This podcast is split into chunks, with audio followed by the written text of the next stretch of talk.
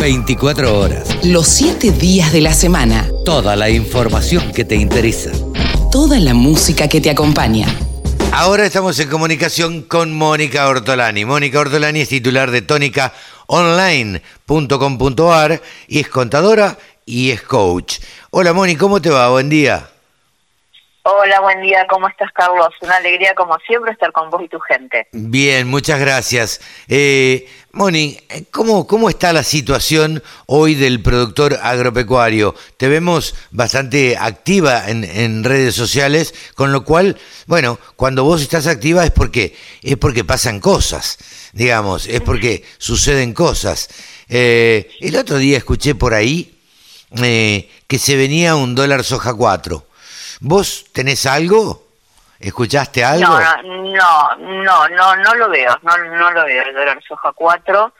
Eh, quizás porque o sea, estamos hablando ahora y capaz que mañana sale, ¿no? Pero eh, no lo vemos ¿por qué? porque hay unas más de dos millones de toneladas de declaraciones juradas de, que tienen los exportadores digamos, ya declaradas y que aún no las tienen compradas. Entonces, difícilmente quieran comprar soja más cara, digamos, para, para poder cumplir con esos compromisos. Eh, sí te digo lo que observo, eh, estoy observando muchas bajas en las posiciones cercanas junio, y yo digo, ¿por qué no pensar en que quizás si hay una mini devaluación, quizás? Que, la, está pidiendo. Mini te hablo de un 30%, ¿no? Sí, sí. Eh, porque, porque estaban, están bajando tanto las posiciones cercanas, o sea, un, una soja junio, un maíz junio, un trigo junio, como que todas estas últimas jornadas estuvo, estuvieron con, con caídas eh, significativas. Entonces, em, eh, no sé, quizás habría que pensar en otra cosa, ¿no? Dólar soja 4 no lo veo, y volviendo, al menos por el momento, hasta que, digamos, la, la exportación ya compre eso que tiene declarado y aún no lo tiene comprado, por lo menos no por el momento. Claro. Eh, mm, yendo a tu primer pregunta, Carlos, eh, referente a cómo está el productor, está haciendo, digamos, ya lo hemos mm, charlado en otras columnas, pero mucho más consciente, haciendo muchas consultas en cómo, cómo le conviene endeudarse, eh, endeudarse en pesos o, dólar eh, tasa cero. El tema es que, bueno, viste, el crédito en pesos prácticamente se podría decir que casi se acabó, por decirlo de alguna manera, porque los bancos en realidad aportan menos de, de dos dólares que necesita de dos de cada diez dólares que el banco que el campo necesita para para invertir en, sus insumos entonces ante un digamos eh, los bancos al estar borrados por decirlo de alguna manera eh, digamos porque es como que vino disminuyendo mucho su aporte no y es más un trabajo muy bueno que hizo la bolsa de comercio de Rosario le da un indicador de 1,4 en realidad el de 1,4 dólares, ¿no? Cada 10 que necesita el productor. Entonces hoy, digamos, la, la, la forma de, de, endeudarse prácticamente hoy la está soportando la cadena comercial, o sea, acopios, cooperativas, eh,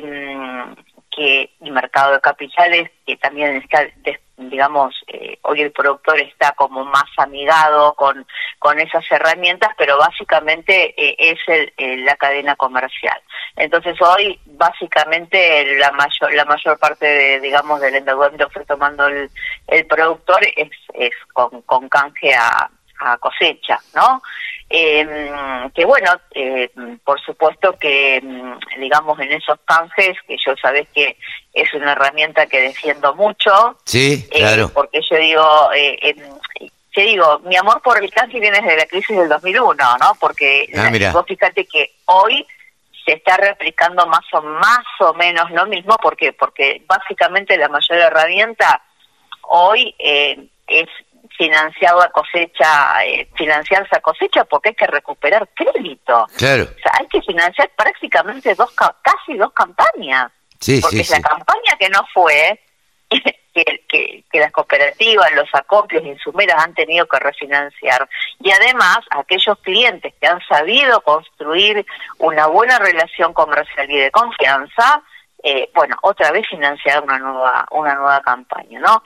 Entonces, bueno, el, el, forward, eh, digamos, como herramienta, eh, no obstante, siempre aliento a los productores, estas herramientas fijen o no fijen precio, hay que complementarlas con herramientas de los mercados a término, ¿no? Para por ahí quedar abiertos a, a, subas o bien poner poner pisos en su producción. Y hoy, digamos, el productor está más ávido, ¿no? En conocer más estas herramientas, eh, o también está más ávido en, en cómo financiarse o invertir en los en el mercado de capitales.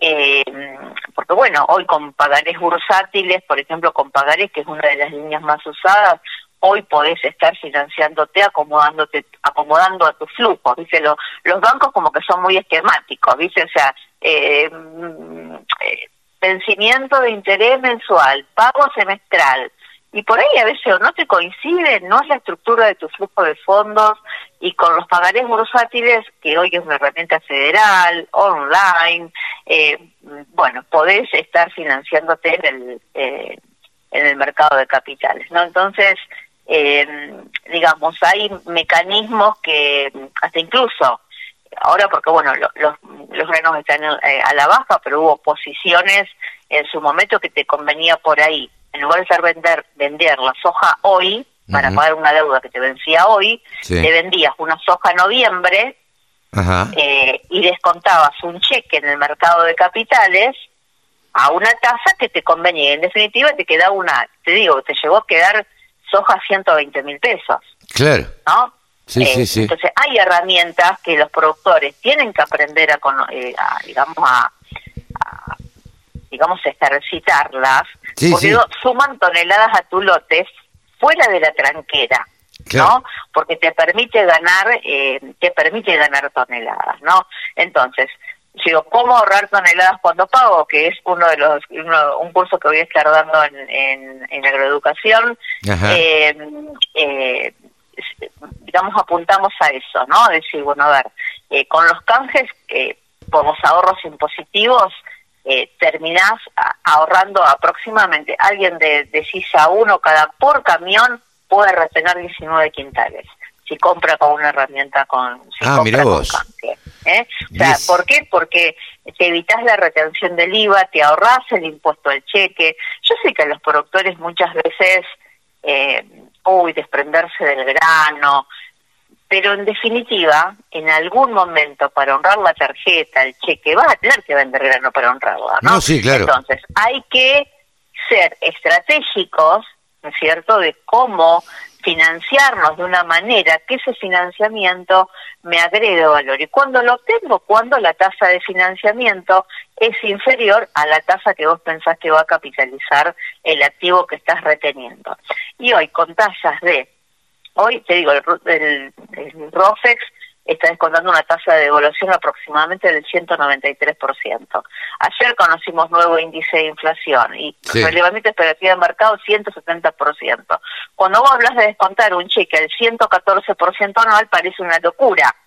Sí, claro. Pero si tu activo, eh, si tu activo mm, eh, va a capitalizar eh, a, a, un 150, 160, 190%, eh, bueno, eh, sí, sí, por más eh, que parezca una locura, claro, pero ahí el te, financiamiento te, te aporta, te conviene, ¿no? Sí. Y mm, eh, lo mismo que, bueno, hay productores, por ejemplo, mucho más avesados, a lo mejor han vendido soja, comprado obligaciones negociables, esas obligaciones negociables las ponían como garantía eh, o mm, digamos u otros instrumentos no eh, dolarizados y bueno lo ponían como, lo ponen como garantía de eh, de un pagaré bursátil entonces bueno van haciendo un roleo Sí. de, de financiamiento que eh, digamos te apalanca la producción y te permite recuperar que un poco esos kilos que, que la sequía te llegó Claro. y me puse a sacar la cuenta, digo, más allá de la pérdida de sequía, que sabes que lo venimos hablando desde febrero, Y la sí, evaluada sí. que estaban en su momento, eh, muchas veces no tomamos conciencia de eh, los kilos eh, o los dólares que se lleva el mercado por caída de precios. Entonces yo estaba estaba mirando, mira, el, el maíz, por ejemplo, cuando cuando lo sembraron, eh, eh, estaba una cotización, no sé, tanto el maíz de primera como el maíz de segunda, en promedio bajo, bajo más o menos unos 37 dólares. ¿no? Es un montón. 22, por casi 23 millones de toneladas que están sin fijar precio. El 76% del maíz está sin fijar precio. Tenemos una pérdida de 847 millones de dólares. Claro. Es un montón de plata. Mira, a una cosecha, a una cosechadora de un millón de dólares, ponele, son 847 cosechadoras que se te llevó, no la sequía, se te llevaron, se te llevó el mercado en cuanto a precios. Claro, sí, sí, sí, sí, solamente en cuanto a precios. Aún así, eh, ¿vos no ves que los productores eh, están con un poquito más de ánimo?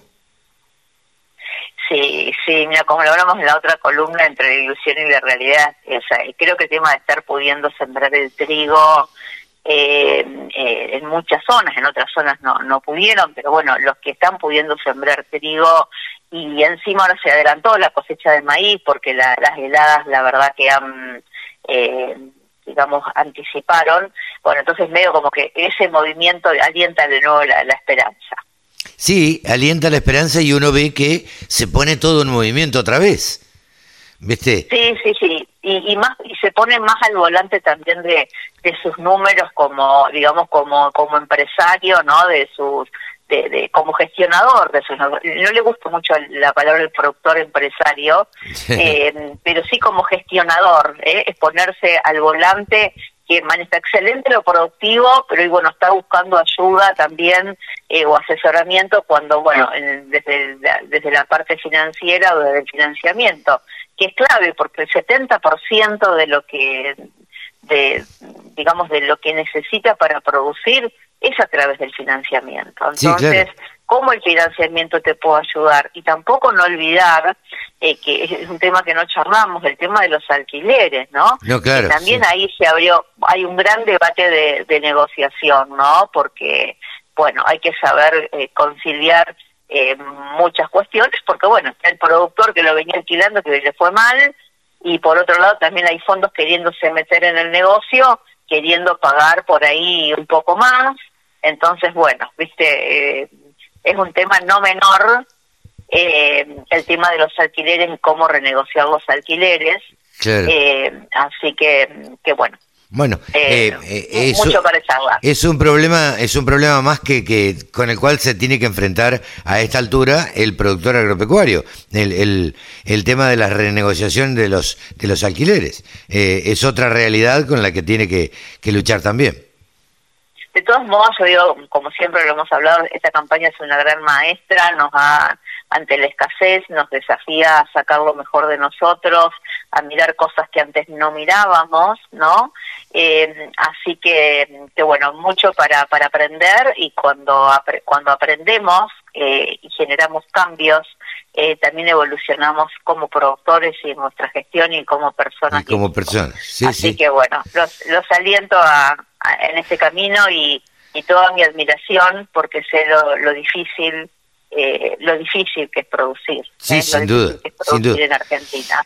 Así que gracias a todo ese coraje, eh, cuántos sectores eh, existen, ¿no? Y muchas veces vos ves cómo se lo esquilma el productor desde diferentes eh, lugares cuando realmente eh, si primero no partimos de lo primordial, porque como lo dijimos alguna vez, Carlos, esa no es una actividad prima, eh, primaria por primitiva, es primaria por primera, es primaria por primordial. Sí, sí, sí, claro. Si primero no se siembra, y nadie puede acopiar, nadie puede hacer viajes, nadie puede vender combustible, eh, no existiría la radio del campo, yo tampoco podría estar, eh, digamos, brindando mi, mi, mi, experiencia, mi conocimiento eh, y el compartir, porque eso es lo lindo. Las automotrices no venderían, digo, las automotrices no venderían, a ver, es toda una cadena para atrás que por eso mismo es la, una producción primaria, es el primer eslabón de la cadena.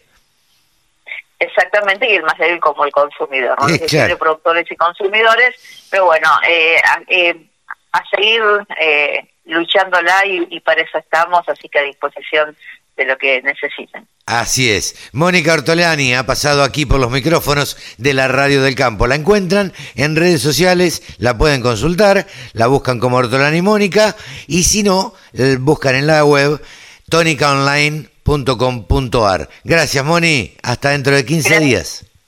Gracias, Carlos, como siempre. Un gran abrazo. Un saludo. La Radio del Campo. www.laradiodelcampo.com